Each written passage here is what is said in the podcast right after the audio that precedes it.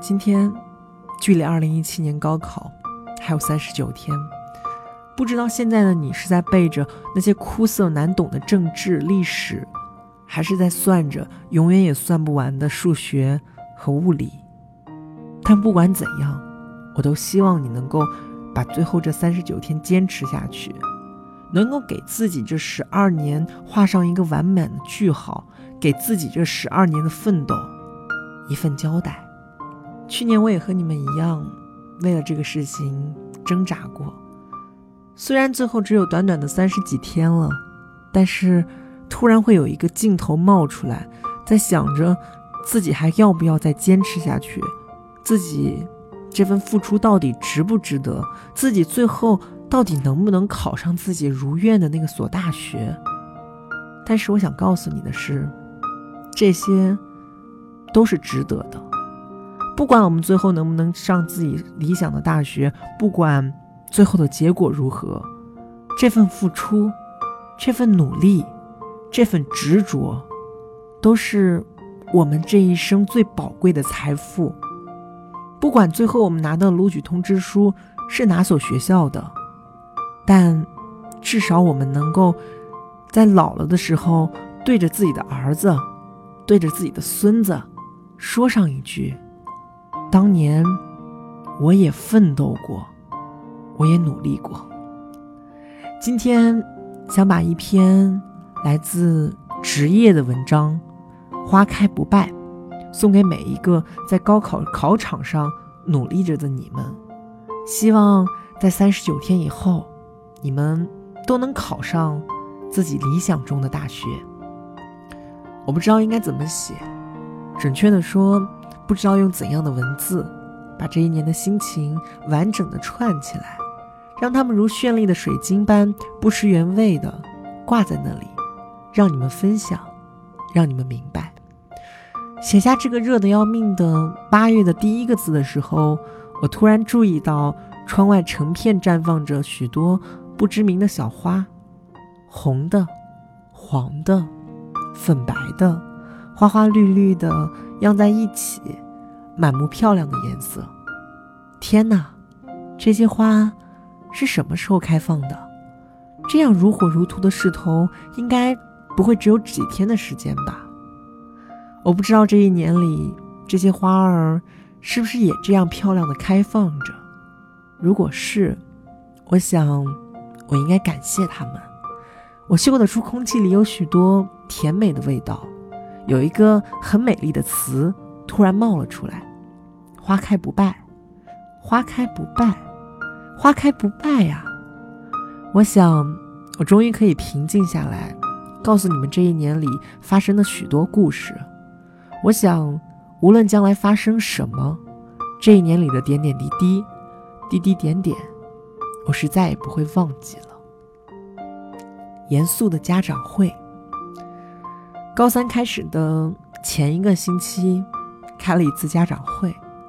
那是一次很严肃的家长会，一次没有人缺席，甚至没有人迟到的家长会。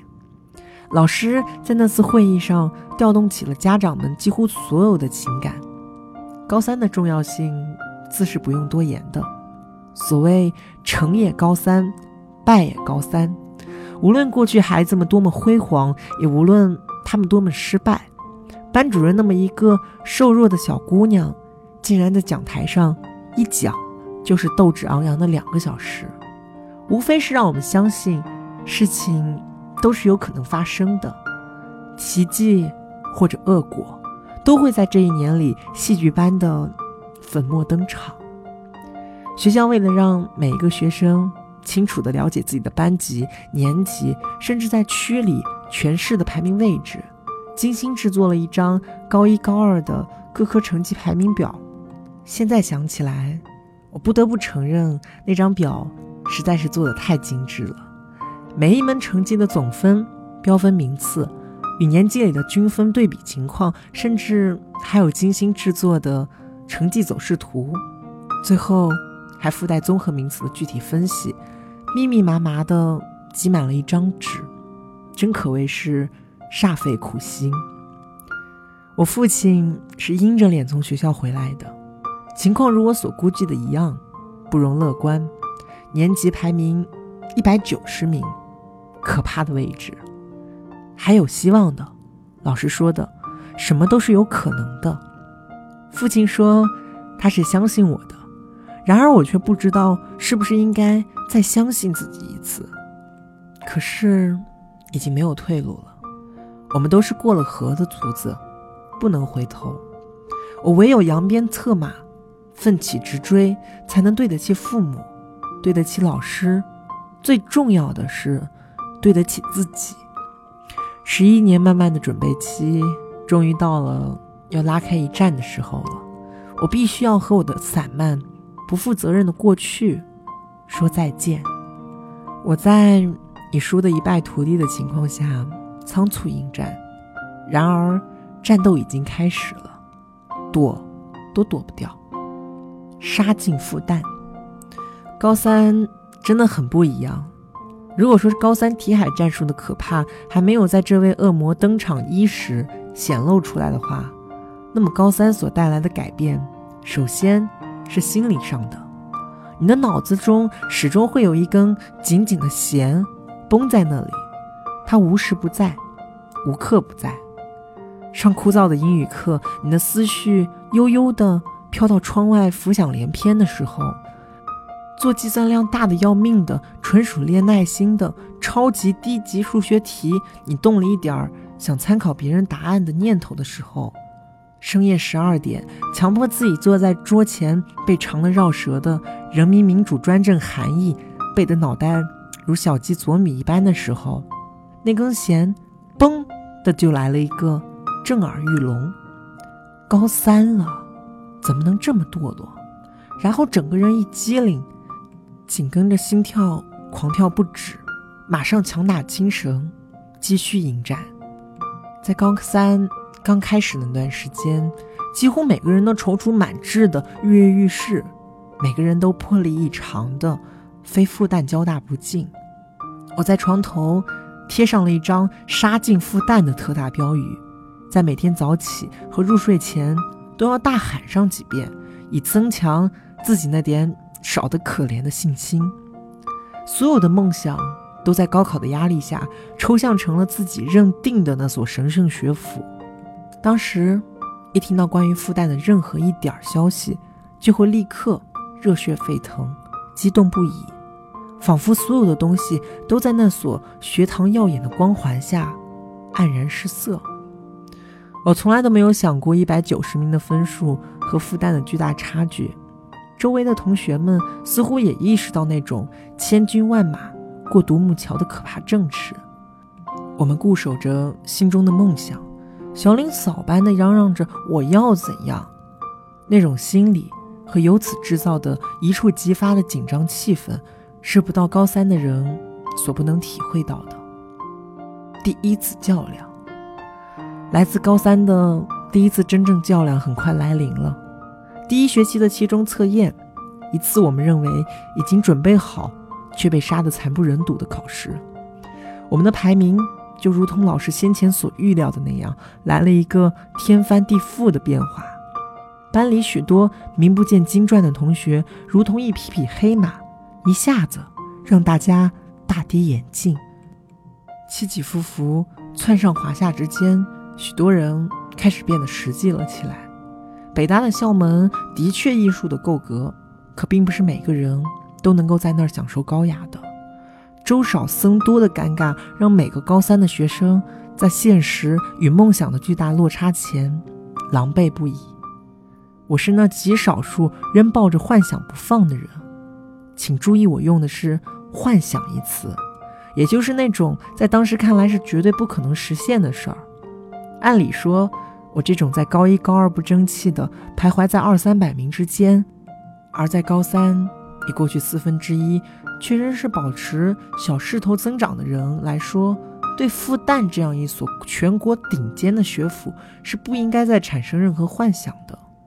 可是天晓得，我当时怎么会有如此一种革命乐观主义精神？我固执地抱着每考一次前进五十的念头。痴痴的盘算着，傻傻的得意。而后来的事实也证明，正是由于当初自己那种吓人的乐观，才有了执着下去的动力，才使绝对不可能的事，逐渐的，一步步闪现出希望的曙光。用残酷的事实去挫败年轻人原本就不堪一击的脆弱的自信，是高三向我们抛出的第一道杀手锏。心理防线的牢固程度是能否在这场战争中胜利的一个极为重要的原因。当时的我并没有意识到，这种执着的、有些傻气的镜头竟然有如此大的魔力，只是坚持着复旦那个坚守了十一年抽象的名字。我甚至没有意识到要用怎样的代价去交换这个儿时就有的美丽的概念，只是紧紧地跟着他。一遍遍地默念他，我在毫无知觉的情况下，用自己的狂妄换来了一丁点优势。其实我没有意识到，这的确是一个不错的开始。我去找班主任谈了一次，那个长得娇小可爱的、女人味十足的老师，一见到我，就柔柔地说：“这次考得不错，下次保持，华正可以冲一冲。”我到现在还想不通自己当时怎么就这么斩钉截铁、胆大妄为。我要考复旦，一向淑女气十足的老师，竟也掩饰不住的张开了 O 字形的嘴巴。好在他很快顾及到我的感受，继而柔柔地说：“那你可要再努力一些啊。不过有希望的，有希望的。”我傻傻的咧开嘴笑，桌子上有一束玫瑰，开得正艳，红的像要滴出水来，朝气蓬勃的向上舒展着。阳光斜斜的射进来，照得初秋的办公室里一阵暖意。现在想起来，那个老师轻描淡写的一句话，给了我多大的动力。且不说他这句话里到底有多少肯定的成分，但那句。有希望的，如同一盏明亮的灯，在接下来的日子里始终不远不近的悬在我的脑子里，连带着那天桌子上玫瑰香甜的味道，让我觉得整个人都暖和了起来。高三综合症，接下来的日子开始变得越来越平淡，越来越简单，单一的重复。每天早晨，我气喘吁吁地冲进那间坐得铺满的教室，放书包，拿练习，开始演算。那一日一日相似却又不太相同的日子，现在想起来，已经抽象成了总是写的密密麻麻的草稿纸，黑板上一直擦不干净的公式、习题，老师一句一句发自肺腑的叮咛和永远漂浮在空气里稀稀疏疏的。粉笔屑，男生们的头发总是乱蓬蓬的，一根一根杵在那儿；女孩子们所有漂亮的衣服也都被简化成了简单统一的清一色校服。我们偶尔也会从堆得像小山一样高的乱七八糟的纸堆里抬起目光涣散的眼睛，瞅一眼黑板上新进超出的交多少钱、买什么书之类的歪歪斜斜的通知。日子就这样，在平平淡淡的点滴中流走了。班里的同学们的幽默细胞，在这种单纯的环境中被训练得异常尖锐。任何一点细枝末节的小事，一旦抓住了，就立刻被扩大的再扩大，然后引来全体的轰动。某作家的一篇关于“放狗屁、放狗屁、放狗屁”的文章，竟引来了。全班同学拍桌子笑、拆桌腿、敲打的疯狂举动，老师说这是一种高三综合症的表现，因为我们的生活太单一了，因此一丁点儿能激得起涟漪的东西，都会给我们带来不可估量的快乐。高三的体育课是学校规定的唯一不能侵占的课，男生们经常在体育课上打篮球，打到毛衣。都能拧出水来，女生们则在一边踢毽子、跳皮筋，逍遥快活。每周五下午两节课后的短暂时光，被我们定义为游戏日，我们绞尽脑汁的拼命的往学校带东西玩。有一种弹硬币的小儿科游戏特别受我们的青睐，弄几个一角一元的硬币放在桌上，用几块橡皮搭起来做球门，不管男生女生全趴在桌上大笑大叫，煞有其事的玩得不亦乐乎。我自己也搞不明白，已经举行过成人仪式的我们，怎么会这样的容易满足？笑起来怎么就会这样歇斯底里？玩的时候就拼命的玩，学习的时候就拼命的学习，这是我们高三信奉的一条颠扑不破的真理。平淡的快乐。高考倒计时上的数字越来越小，我们已经没有时间了。老师向我们嚷：“该干什么就干什么吧。”我们没有像别的书上写的同学之间那样勾心斗角，大家在一起的时候总是快快乐乐的。无论多么苦，多么无聊，我知道，至少还有和我站在同一条战壕里的兄弟。没有那种在学校里装着玩，在家拼命用功的学生，因为没有时间，也没有精力去准备那些虚伪的东西。没有人愿意那样做，坦白的说，是不屑那样做。后来有一天，不知道是谁在教室里插了一捆新鲜的百合，粉白的香水百合。一整个秋季，教室里始终萦绕着百合恬静的味道。我们就不精心的在淡淡的甜香里一日复一日的演算，没有人去刻意注意那捆天然的百合。但它和它的味道却真真实实的烙在了每一个人的心里。我不知道该用怎样的词语来准确的表达那一阶段自己的感觉，可能是踏实吧。我依旧每天早起和晚睡的时候大喊一句“杀进复旦”，但却不再一遍又一遍的将复旦挂在口头了。每个人都小心翼翼的将自己的梦想。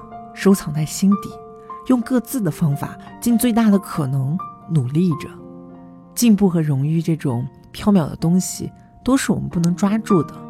只有这一天一天实实在在的日子，是我们可以看到并握有的。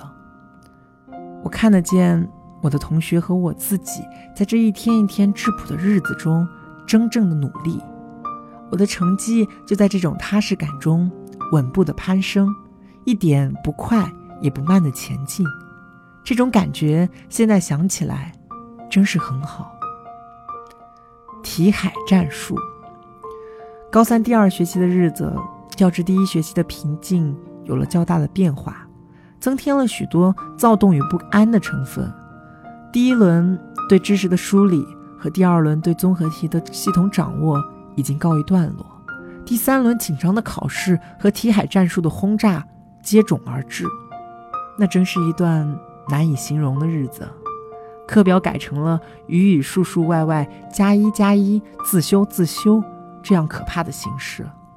老师上课时不再帮着我们概括什么，只是发下一沓一沓的各科模拟卷当堂测验。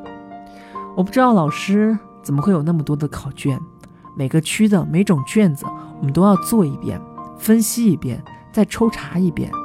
还有别的事的，全国的各类统考卷，以及历届的高考卷，甚至那些不知名的学习报上的怪题，也被老师无一遗漏的搜罗下来给我们做。一节课的就小测验，两节课连在一起就大测验，全年级统一的自修课就模拟考，所有的考卷都是算分的。老师来不及批的小测验，就让同学们相互着交替着批。分数，等于是成了这个冬春交替的忽冷忽热的季节里的最刺激人又最不值钱的东西。那真是一种强有力的刺激。自己的实际分数和原先所预想的是一个刺激，别人的分数和自己的分数一比较又是一个刺激，而几次分数排成的总趋势则是最大的刺激。我在这个一天几个刺激中。渐渐变得麻木，刀枪不入，在一次又一次的打击中，再重拾、收拾旧山河，在惨不忍睹的失败中锻炼和血吞牙的勇气和毅力，变得越来越沉稳，越来越坚强。那是高三最刻骨铭心的一段日子。考试和分析成了生活中的全部内容，算时间做卷子，订正、分析，根据错题再做题，反反复复，复复反反。我们将今天回去做 N 张卷子，改成今天回去把这本书做掉，将睡觉的时间一拖再拖，将叫醒的闹钟越拨越早，每天背 N 个单词，每天做 N 张考卷，每天完成 N 份订正，计划表上涂得密密麻麻，每完成一样就用彩笔画去一样。那一道一道精心触目的杠杠和考卷上红艳艳的大叉叉，滴零滴落的洒落在了每一个黄昏和早晨，铺满了学校和家庭那条唯一看得见漂亮花朵的小路，像山一样高的发黄的纸叶，竟在发霉空气里缓缓地挪动。有时候在家背书，背的眼泪都要掉下来了，书都想扔到窗外去了。可是，只要默默念几遍“复旦”，马上就会平静下来。我载着沉重的脑袋、空白的心，心甘情愿地埋在那间要搜掉的屋子里，一遍一遍地“知乎者也 ”，A B C D，执着啊执着！我不明白，我这么一个散漫惯了的人，怎么会一下子变得这么正襟危坐、感天动地？到如今，我坐在空调房里，惬意地整理着高三一年的书籍，仍是佩服自己当时的毅力和勇气。几大本密密麻麻写满批注的笔记，半米来高的每张都仔仔细细做、仔仔细细订正和分析的考卷，还有一本字典一样厚的十六开的数学经典习题，每道题竟都有四五种解法，被看了。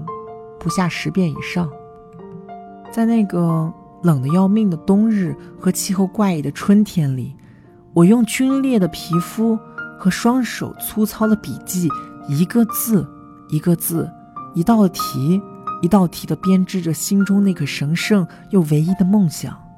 我想，这就是高三所带给我的影响与改变吧。成长是憧憬和怀念的天平，当它倾斜的颓然倒下时，那些失去了月光的夜晚，该用什么样声音去抚慰？高晓松，老狼的歌我很喜欢，在那段日子里，老狼让我安静，让我释然。我想，如果要用一个人的歌声去给我的高三配乐，老狼的很适合。平静下。藏着波澜的声音，我带着一百九十名的耻辱，用一种破釜沉舟的心情和现实做最后的拼搏。我仔细地审视了一下手中的砝码，什么都没有了，只有努力。我想，每一个曾经拼搏过的高三生都体会过这种拦截到所有退路的狭隘的美丽，都是在用心感受着最后心情里的那种。悲壮情怀，填志愿。填志愿是一件要命的事情，远比我想的要复杂。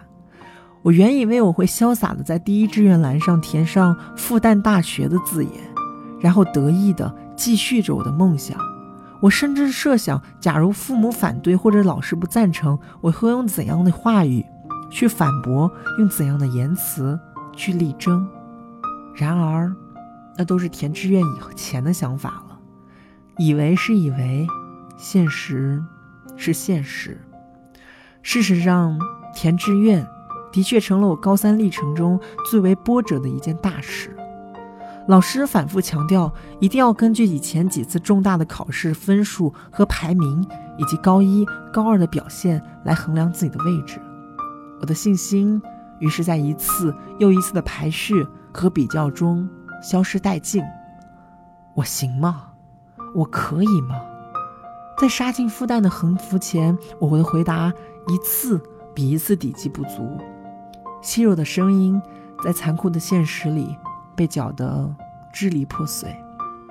老师们的态度在这个时候来了个一百八十度的反转，他们找你谈话，用升学率，用前几届惨不忍睹的失败例子，想方设法的让你害怕，让你体会一失足成千古恨的毛骨悚然。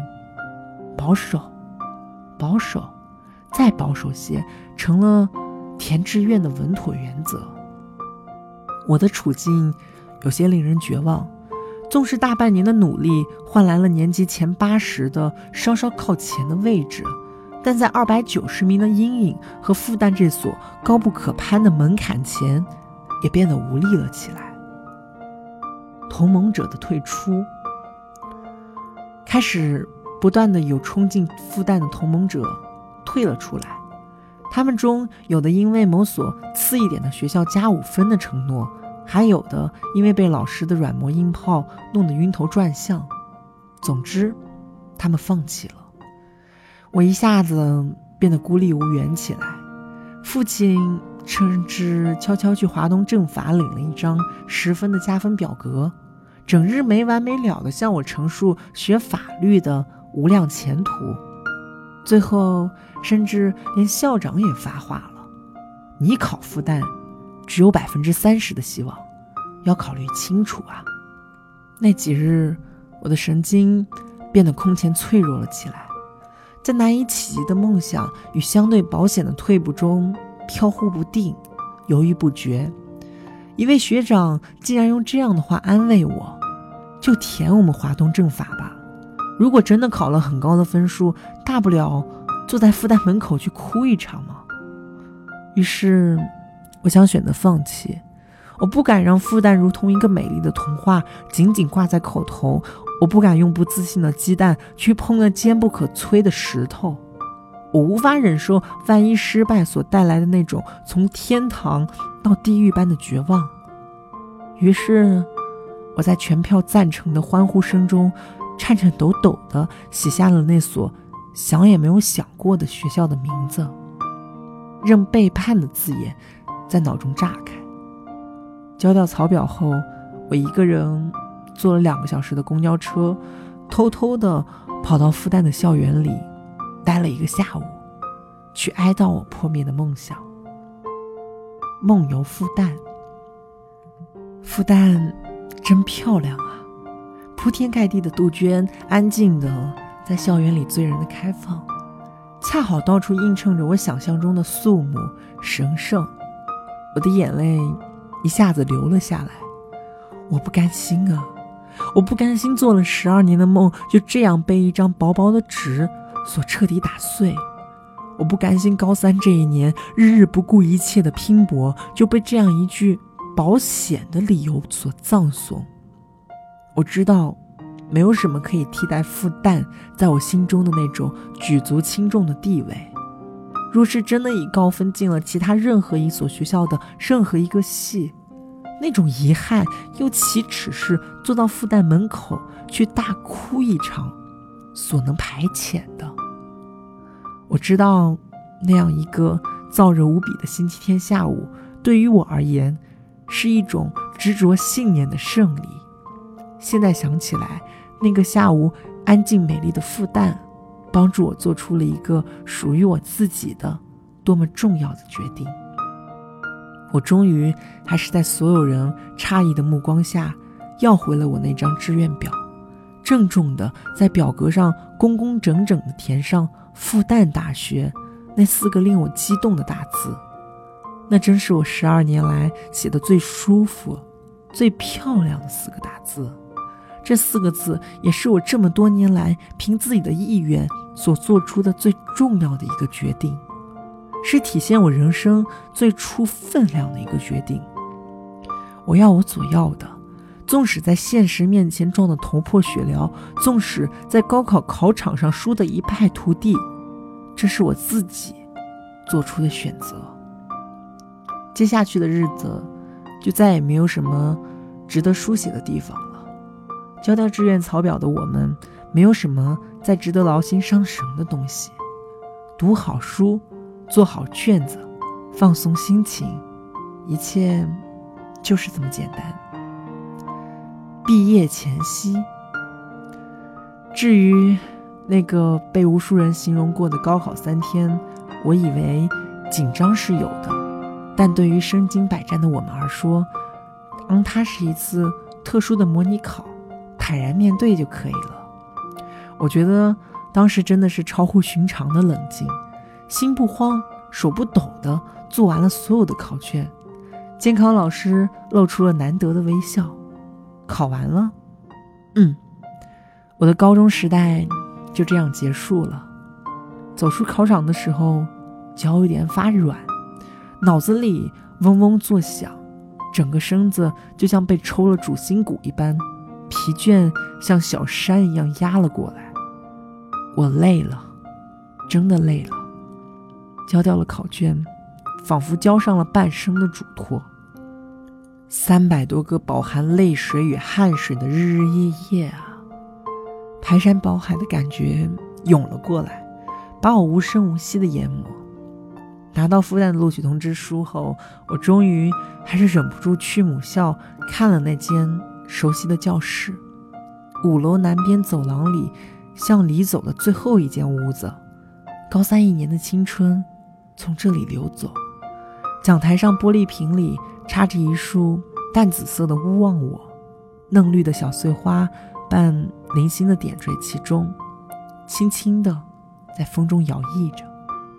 我和我的同学就这样，在一间四季都有花朵绽放的教室里，共同走过了一段最最艰苦的岁月。现在，他们有的去了北京，有的去了南京，或者是留在了上海的某一个角落。我想起我的同学们把头埋在乱七八糟的草稿纸里演算水的张力的情景，我想起了把脚翘在前桌的凳子上叽里呱啦的背政治的情景，我小心翼翼地将这个屋子里曾经那么真实的上演过的每一个饱含酸甜苦辣的小故事，深深地埋藏在了心底，他们都是我难忘的高三这一年。最好的见证，我们都曾经因为一个共同的目标而相聚在了这里。现在，每一个人又不得不为了新的目标各奔前程。天下没有不散的宴席，毕业晚会上，许多男生都流下了眼泪。欢乐也好，痛苦也罢，毕竟这一段的真实生活，都是我们共同携手走过的。最具有分量的人生。最后，希望今年二零一七年奋斗在高考考场上的你们，都能够考上自己想要的大学。高考，加油！那片笑声让我想起我的那些花，在我生命每一个。角落，